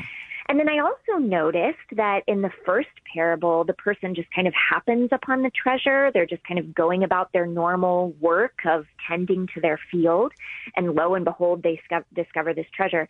But in the second, the action is searching, right? This is a merchant. This is the person's job to be on the hunt for precious pearls, and then he finds one because that was his intent. And that word seeking really kind of jumped out to me, and I did a word study, which is a normal thing to do in looking at the Bible. And I found that the next time that the word seek appears in Matthew's gospel, it's in chapter 18, where you have another worker, another laborer, this time not a pearl merchant, but a shepherd. The next person who's doing searching is when the shepherd is searching for the one lost sheep who's wandering away. And that made me think, I just wonder. Who's the merchant here? plural? Exactly, Kathy. That is the question. And then if you kind of dial this out a bit bigger, this merchant goes out, gives everything to purchase the pearl. Everything. And that really resonates with how Scripture says the Son goes out, is sent from the Father to take on flesh, in the language of Philippians 2, to empty himself, to give everything, to purchase, to buy us. And Paul uses the same word in 1 Corinthians twice. You are bought with a price. And so I thought, could it be the case that this parable, we definitely can read it and hear the message again, give everything for the gospel that is good and true. But I think it's also telling us that God has given everything for us. Wow. God has so we're not the merchant, because Amy. We're the pearl. I think we're supposed to see ourselves as the pearl. And not as the merchant. Of wow. Incredible value. Yeah. That's so beautiful. And then that becomes the foundation. If you know you are so valued by God, then that request or that command that you give everything is so much easier, because you're like, this person thinks that I am worth $1 million. Of course I would give up everything for the one who values me so. That's really lovely. Wow. Well, I mean, I've never thought of it that way, but reading it now, I don't see how we can interpret it another way. So, well, that's an interesting question. I wonder, could we see it both ways? Can we? Right? An initial pass is, well, I don't know. That's an excellent question. Are we allowed to do that? Initially, when you read it, I mean, all these years, did you think that you were the merchant? Yes. I always did. Mm-hmm. Right. Mm-hmm. And so, Amy, you've shaded this in a very particular style here. Mm. Oh, okay, so and I think there's some like verbal connections that make that really plausible. Mm-hmm. What I haven't done is go back and do kind of history of research to see if any believers before us have read it in that way, because that would be an encouragement for that interpretation if other Christians have said, oh, yeah, let's see it that way. I just haven't gotten to that stage in my investigation yet. Mm-hmm. When I hear that, we are the pearl, and I believe that, it often, I think this is the human frailty that we don't hold ourselves high enough in some way, in the truth of it, in the beauty of who we are, of God's creation.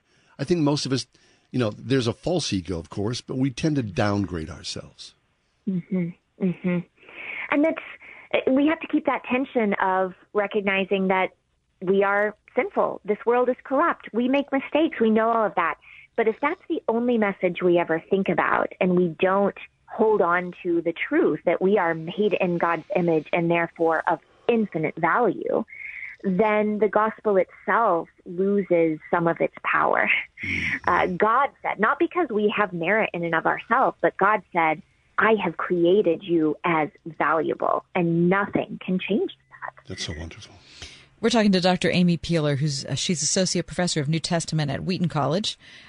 Okay, I have to go back to this. This reading of this is really blowing my mind, Amy. So I'm looking here, and we're talking about the 13th chapter of Matthew, verses 44 and 45. So in 44, Amy, you already said this, but I'm going to repeat it. The kingdom of heaven is like treasure hidden in a field.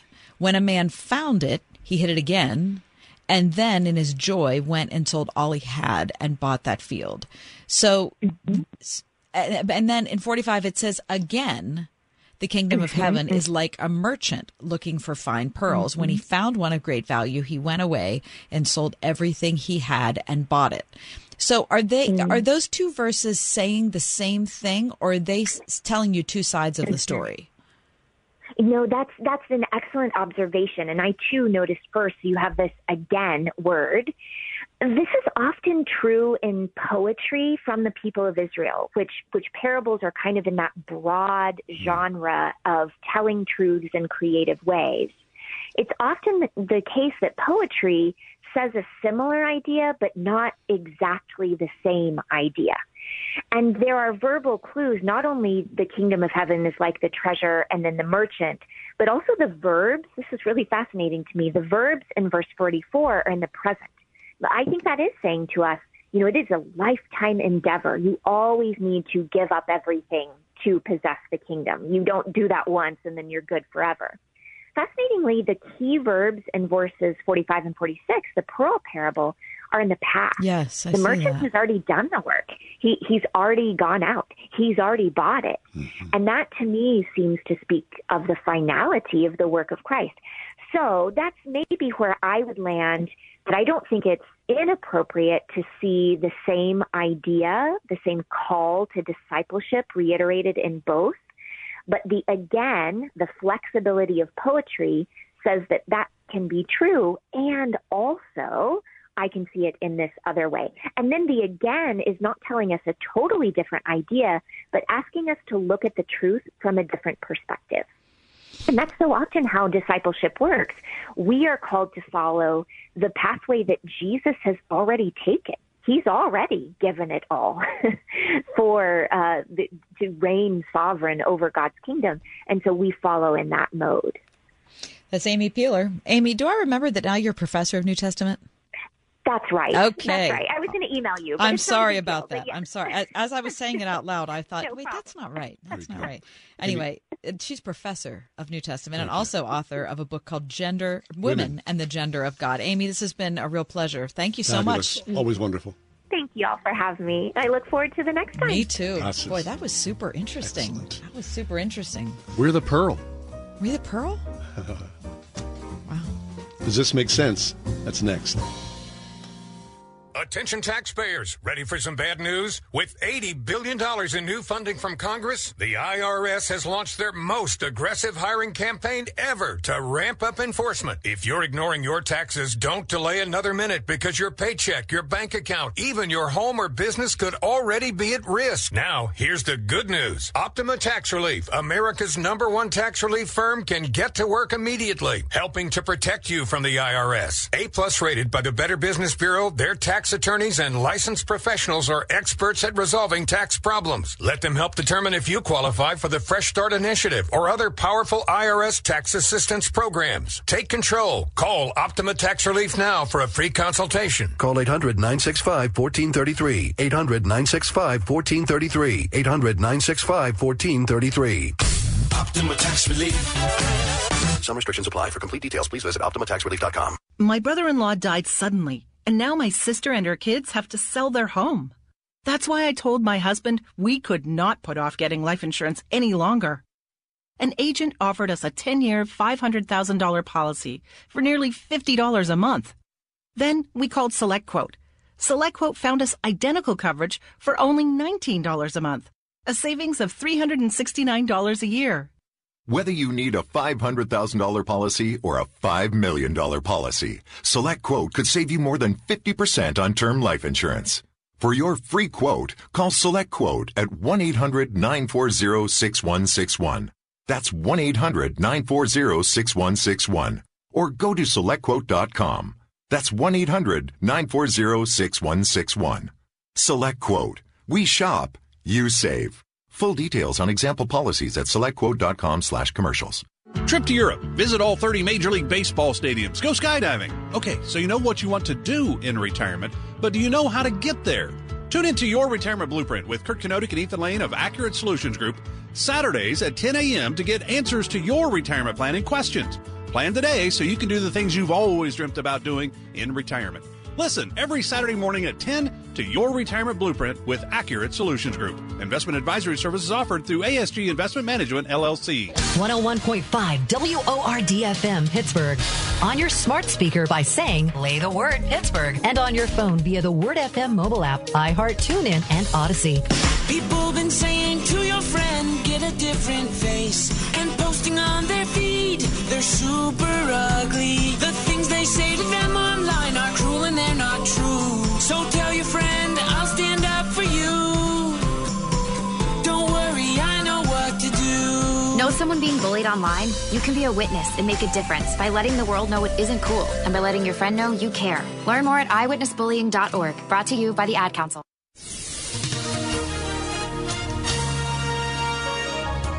Clear skies for tonight. A jacket may come in handy. The low 53. Plenty of sunshine tomorrow. High 79. Good weather for sleeping tomorrow night with clear skies. Low 56. Beautiful start to the weekend Saturday. Mostly sunny skies. A high of 85. Plenty of sunshine Sunday. Very warm, more humid. The start of an extended period of heat and humidity. The high 89. With your AccuWeather forecast, I'm Drew Shannon.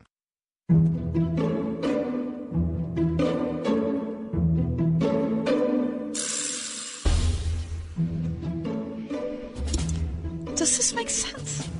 Does what make sense? Soft serve frozen yogurt with the little topping bar at the end. You choose your flavor, and then you put your topping on, and then you weigh it. Yeah. And you pay by the ounce. That's nice. Does that make sense? Yeah. Standalone, frozen yogurt doesn't make any sense. But you add all those extra accoutrements. Mm-hmm. I'm in. Put some trail mix on there. Wouldn't that be delicious? Yeah, yeah. Give me some M&Ms. On National Trail Mix Day? Yeah. What about if you put some Oreos on there? Love it.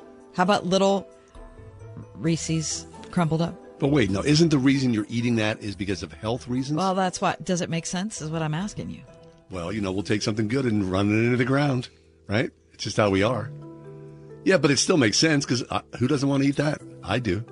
Happy to have it. I've been to those little sort of yogurt bars. It's delicious. It's a really great idea. I'm assuming you say it makes sense. It makes so much sense. I went there last night. Did you? I went to one. There's one on Murray Avenue in Squirrel Hill. Oh. And I went there. Your new favorite place. And I love it. So I haven't had it in a long time. I know exactly what it is. So good. Yeah. It's excellent. It's excellent. It makes all the sense in the world. Mm-hmm. It makes so much sense that it's been in my head today. Oh, you want to go back? Yeah, exactly. That's how much sense soft serve frozen yogurt makes. With? Yes. The add-on. Even my daughter had it without. Oh, really? She didn't have any. She said it was still delicious. Mm-hmm. I mean, it wasn't as delicious, I'm sure. Soft serve frozen yogurt. Yeah. Makes sense. All right. Does this make sense? The spotted lanternfly. Now, look, everybody has the same reaction. When you first see them, oh, that's a pretty bug. That is so beautiful.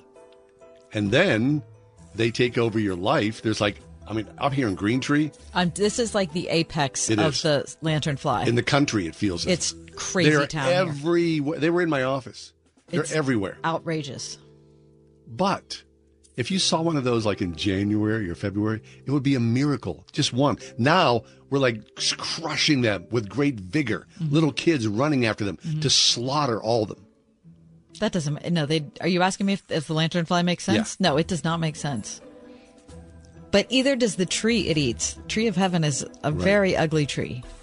It doesn't make sense. None of it makes sense. But they hitched a ride here from China via Korea. And Berks County. Right. And here they are. I don't know. I like them. I think they're pretty. Yeah. I do. Okay. I do. Here, listen. Researchers using infrared thermology have found that the spotted lanternfly emits long wavelength infrared light. What? 101.5 WORD. Two things that hit a family budget the hardest, the price of gas and of groceries. Let us ease that pain at the pump when you enter the $18,000 gas and groceries giveaway. The grand prize winner gets $10,000 in gift cards for gas and groceries. 3 first prize winners each get $1,000 gift cards, and 10 second prize winners will get $500 gift cards for gas and groceries. That's $18,000 total. Sign up to win now at wordfm.com/contests. This is an urgent announcement for anyone that's $10,000 or more in debt. Before you make another minimum payment, you need to know there are special programs that can completely free you of your debt. Total Financial Freedom can help you become debt-free in months instead of years. Resolve your credit card debt, signature loans, department store cards, internet loans, and timeshares. Call now at 800-533-6605 for a free consultation. For 16 years, Total Financial Freedom has helped thousands get out of debt. You can feel confident when calling because Total Financial Freedom is A+ rated by the Better Business Bureau and a Christian-owned company. Don't get stuck in the endless cycle of payments. You have the right to get your debt resolved and substantially reduce your monthly payments. Call Christian-owned Total Financial Freedom now at 800-533-6605. That's 800-533-6605. 800-533-6605. Turn your home into restricted airspace. Tell incoming flights you want them diverted. The new Raid Essentials light trap plugs into the wall and uses light to attract, then trap flying insects like fruit flies and mosquitoes. Its 24/7 continuous attraction provides insecticide-free protection that's people and pet friendly. Consider air service interrupted. New Raid Essentials light trap. Insecticide-free protection. Okay, next time you're at the store, I dare you to not think about the unmistakable fresh, clean scent of Irish Spring. Yeah, you heard me. I want you to resist picturing a shower filled with those sensational Irish Spring suds. And if you succeed, well, you got what my gramps used to call resolutitude. Not a real word, but let's be honest. You're probably going to end up leaving with Irish Spring because of its irresistible scent and because you have zero resolutitude. Pick up Irish Spring at Walmart today. Reports of new state requirements for PA public school teachers have many parents concerned about racial equity learning resources in the classroom to gender and identity politics. Now may be a great time to try Christian education, a faith-focused education that believes in transparency, parents, and that values every student. Get half off a year's tuition beginning this fall at a participating school near you, like Pittsburgh Christian Academy in West Mifflin. Learn more at wordfm.com/tuitions. Pittsburgh Christian Schools, education that believes in you. Of course, we all remember whenever we heard about the Dobbs decision, effectively Roe versus Wade being overturned. And with good reason, great jubilation. People were, I can't believe it. It was a miracle of miracles. Never did you think. Now for half of the population, if you were not. Right. If you were a pro-lifer, right, you are a pro-life person, holy smokes. Now, of course, half the population, as you well said, Kath, in just great despair, wringing their hands, the gnashing of their teeth. So now that the dust is settled, so to speak, what do you think? Mm-hmm. Is this a good thing for our country? Bruce Antkowiak is with us. He's a law professor at St. Vincent College, a regular guest on our show. And, Bruce, we really appreciate your comments you're about to make here, opining about the wisdom of the repeal of Roe v. Wade. Thanks for being with us. Well, thank you. And, you know, the problem with this, with the Dobbs decision, is that the dust is not settled. And it won't be settled unless the Supreme Court begins to examine more carefully a critical underlying issue that really does challenge its own integrity as an institution. The problem with the Dobbs case is that the methodology the court used to get to it, which was actually the same methodology they used to get to the Roe decision in the first place, is a fundamentally flawed methodology that leaves open the absolute possibility that all that has to happen is a change in a couple of seats on the Supreme Court, and you could be immediately back to Roe versus Wade without there being any change in the Constitution, without any new insight as to what it means. Now, hold on, Bruce. I'm going to interrupt you for a minute because I, not being any kind of law expert whatsoever, from my armchair, it seems like the overturning of Roe v. Wade was different because it was taking the decision-making power out of the seat of SCOTUS and putting it in the seat of the states.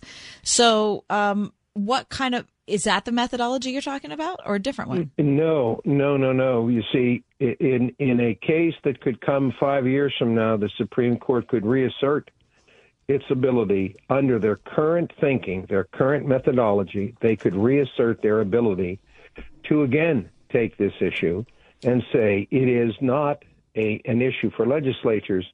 It is an issue for courts. You see, the problem is, the basis of Roe versus Wade was a finding that a woman has a fundamental constitutional right to obtain an abortion after or before the child reaches the stage of viability. Now, the question is, where did that fundamental right come from? We know that fundamental rights are listed in the Bill of Rights, but there is certainly nothing in the Bill of Rights that talks about abortion. But the court, in a series of cases and in a series of reasoning, decided that it was capable of finding other fundamental constitutional rights that exist and to then enforce them with equal vigor to the rights that are in the Bill of Rights. And certainly there are other fundamental constitutional rights. In fact, the Ninth Amendment to the Constitution tells us that the enumeration of the rights in the first 8 amendments, and the quote is, they are not meant to deny or disparage others retained by the people. The only problem is there's no footnote in the Ninth Amendment as to what they are. It tells us what those other rights are, who can find them, or how they're supposed to go about determining them. So what the Supreme Court did, beginning in the mid-1960s, was to say, well, the Ninth Amendment is a grant of authority to us to do this, and we're going to do it in 2 ways. First, we're going to look at the rights that are specified in the Bill of Rights, and if we can infer a right from one of those, right, we can do this. And that's very sensible. You know, you have a right to free speech. You must certainly have a right to publish your speech. But what the court did was to say, well, there are lots of amendments that create a right of privacy, and this right of privacy must mean that you have a right to obtain an abortion. That seems a bit of a stretch on the process of inference. Then the court had a second methodology, which was to say, well, those rights are fundamental, which are relying upon the traditions and conscience of the nation. Now, this is particularly dangerous because to say I'm going to rely on traditions is to look back into the history of the country. And unfortunately, the further back you go, the worse the traditions get. We had a tradition in this country that supported slavery. We had a tradition in this country that supported women not having any political or civil rights. The question is simply, how far back do you want to go? And the Supreme Court, in the course of its efforts to use this traditions theory, has contradicted itself multiple times. Okay. In 1936, they said there's no fundamental right to a defendant to be tried twice for the same crime. The day after they decided that, a man named Palco in Connecticut went to the gas chamber and was executed. 30 years later, the Supreme Court said, oh, you know what? There is a fundamental right to that. A little too late for Palco, but they changed their mind. In 1986, the Supreme Court held that states could make criminal the actions of consenting adults engaging in sexual contact voluntarily with each other if they were of the same gender. They upheld that on the basis that, look at the history and tradition. These sort of acts have been made criminal going back into English history. Then 17 years later, the court said, well, no, the most relevant tradition is the last 50 years. And in the last 50 years, there hasn't really been so much of that sort of legislation. And so it's a different tradition. Now, why 50 years was picked is completely arbitrary. It was meant to fit the outcome the court wanted to fit. And the ultimate case about the fallacy of this traditions analysis was a case in California where a couple has a child. Unfortunately, the husband was not the father of the child. The father of the child was the lover of the wife. That lover came forward and said, I want to pay child support and I want visitation. That's my child. And the California court said, well, we're sorry. We have a presumption that if a child is born during a lawful marriage, the child is the child of that marriage. So you don't have any rights, sir. He sued, and he said, well, look, what is the most fundamental tradition of all, that a parent a child? It got up to the Supreme Court. Antonin Scalia wrote the opinion. Scalia was no fan of this traditions analysis, and I think he probably had a lot of fun twisting his compatriots up there with it. He wrote an opinion that said, sir, we are absolutely going to apply the traditions analysis, but you have unfortunately misread it. We apply the most specific tradition. And the most specific tradition here is not that of you being a parent. It is that you are an adulterer. And adulterers get no rights before the law. You, sir, should be put in jail because we used to jail adulterers. And he said, well, so get out of here. You don't get anything. Now, Justice Brennan, one of the ultimate liberals on the court who would use the traditions analysis a lot, had the right in that opinion. You know, gee, this traditions analysis is, he said, both malleable and elusive. And whenever we try to apply it, it is problematic. Well, that was an understatement. Wow. Now, Dobbs overruled Roe on the basis that there was no tradition of establishing abortion in this country. Going back to the country's origins, there were no laws that allowed abortion essentially on demand, as it were. And that was in the... I'm sorry to interrupt you. Go ahead. I haven't read the Dobbs decision since it came out. Am I remembering that was in the opinion that was written by Alito, or was that in the ancillary one that Kavanaugh wrote? That's the lead opinion. Okay. We are applying the traditions analysis here, but as we look at the tradition of abortion in this country, it doesn't exist. And therefore, there is no fundamental right to abortion. Mm-hmm. States have to still have rational bases for their laws about abortion. But there's no fundamental right that would make the state have to prove a compelling interest. Mm-hmm. And see, the problem that I have with this, particularly as a lawyer and somebody who has taught the U.S. Constitution for over 40 years, is that the court leaves itself open to very significant charges of illegitimacy when it does not root its opinions in some solid basis of constitutional interpretation, when it seems like this is just a matter of which political party had the influence to get sufficient justices on the court and to mold a public opinion rather than an opinion rooted in good constitutional jurisprudence. But it is that way today. And this is why I say within a few years, it is very possible that a new Supreme Court would take a different look at traditions and reinstate the Roe opinion. Mm. So the traditions are one of the rights that you say that we infer? Well, it's sort of they blend these two together. It's an inference about rights, but then, when we're really trying to see if this is a fundamental right, we really go to this traditions idea. And has there been this tradition? Now, again, is it the tradition going back to the founding, going back before the founding? Or is it last 50 years, last 10 years, last 20 years? All of these have been arbitrary measures they have imposed, which seemingly would lead a normal person to think, gee, you want the outcome to come out this way, and now you're going to go back and structure the reasoning to get to it. Interesting. So then, Bruce, it feels as though the law is not set in stone, but set in tradition. Well, it's set in the minds of the Supreme Court as to how they interpret tradition. Mm-hmm. And that perhaps is the thing that makes those decisions houses built on sand. Boy, Bruce, I wish we had a lot more time to talk about this. Yes, the slippery slope of it all. I'd like to talk about more of the things that Justice Alito included in that opinion, but we're already out of time. Mm-hmm. Well, I'm glad to have had this time with you, and I really appreciate the opportunity. Our pleasure. Bruce Antkowiak, law professor at St. Vincent College.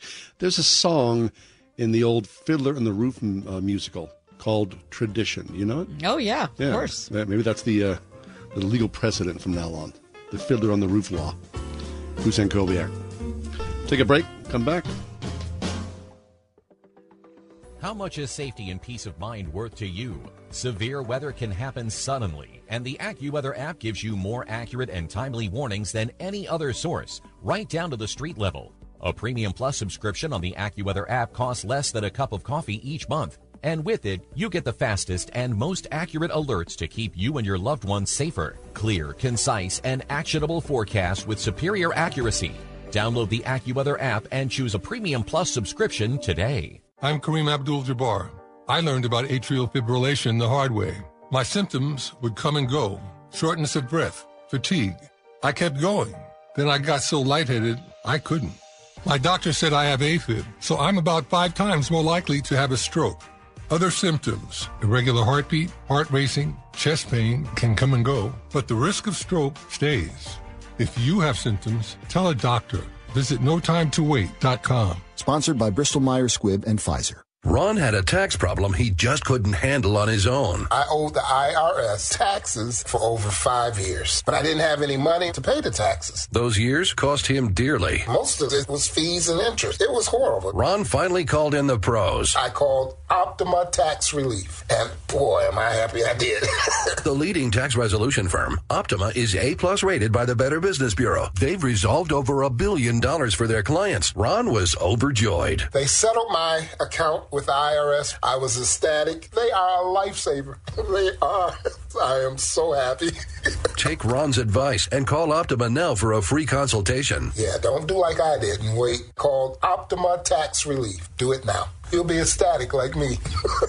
Call 800-965-1433. 800-965-1433. 800-965-1433. Optima Tax Relief. Testimonial from an actual client. Some restrictions apply. For complete details, please visit OptimaTaxRelief.com. Hope happens here. With the very best in inspirational programming, start your new season with Cornerstone Television Network.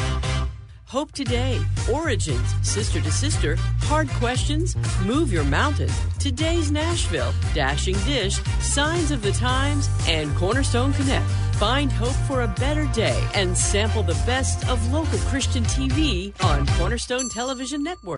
Runners, take your mark for the 41st Annual Labor Day 5K Classic, Monday, September 4th. Known as the fastest 5K race in Western PA, the 5K Classic benefits the work of Washington Christian Outreach to help meet the material and spiritual needs of the underprivileged in the community. Race time is 9 to 11 a.m., beginning at Stone Pavilion, Washington Park. Runners and walkers of every age and ability are welcome. Sign up by 9 a.m. on race day or find the event in advance at runsignup.com.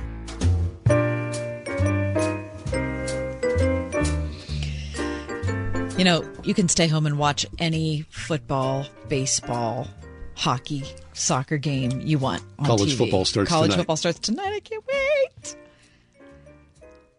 But there's no sport that values the food as much as baseball because it's warm. Songs about it. Buy me some peanuts and crackers. I mean, just the food is such an important. I have never in my entire life ever gone to a baseball game without eating. Oh, never. Yeah. What's the point? Exactly. I'm on a diet. Exactly. I can't go to the game. Anyway, I saw a latest survey about what stadiums have the best food in this is stadiums with the best reviewed food. Okay. All right. Okay. So I'm going to start at the top spot and just go to the top 10. Let me guess. Dodger Stadium. Nope. Oh. No, nope. Really? Mm-mm. I'm not even sure that's in the top. You would think Dodger Stadium 10. Would be right there. No. All right, tell me. Top stadium? It is Oriole Park at Camden Yards. Oh. Mm-hmm. Well, they're having crabs. It's one of Major League Baseball's newest stadiums. It's one of the only ballparks in America that allows you to bring along your own food and non-alcoholic drinks. Once you've seen the reviews, though, they say you might not want to.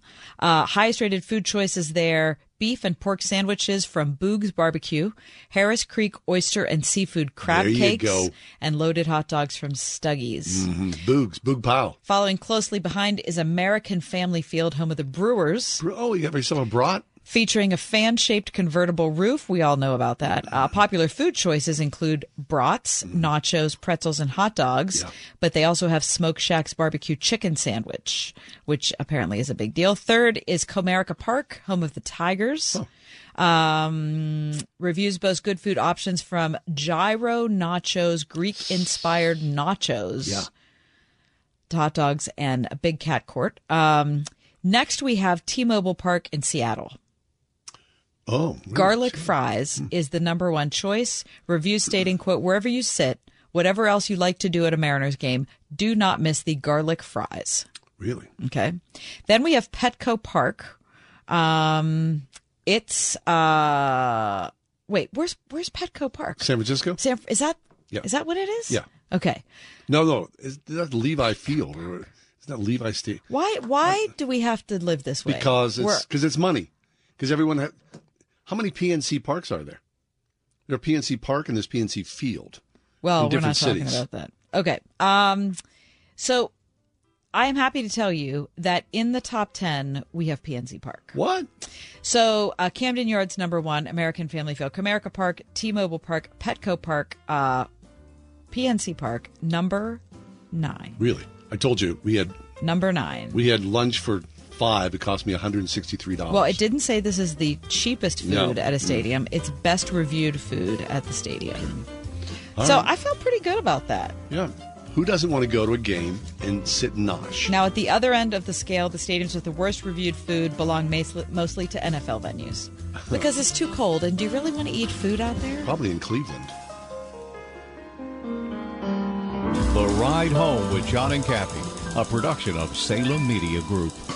3-star General Michael J. Flynn, head of the Pentagon Intelligence Agency, knew all the government's dirty secrets. He was one of the most respected generals in the military. Flynn knew what the intel world had been up to. He understood its funding. He ordered the first audit of the use of contractors. This set off alarm bells. The explosive new documentary, Flynn, Deliver the Truth, Whatever the Cost, and covers the facts behind this scandal. Flynn told the truth. He was the most dangerous person for Donald Trump to hire. I find out the worst enemy that I'm going to face in my life is right here in America. They took my assessment and they wanted me to change it. And I was like, I'm not changing it. They had to get rid of Flynn. With in-depth interviews, archival footage, and never-before-seen personal records of the man behind the headlines. I just felt like I was drowning. Flynn, Deliver the Truth, Whatever the Cost. Available now. Watch it today. Go to SalemNow.com. SalemNow.com.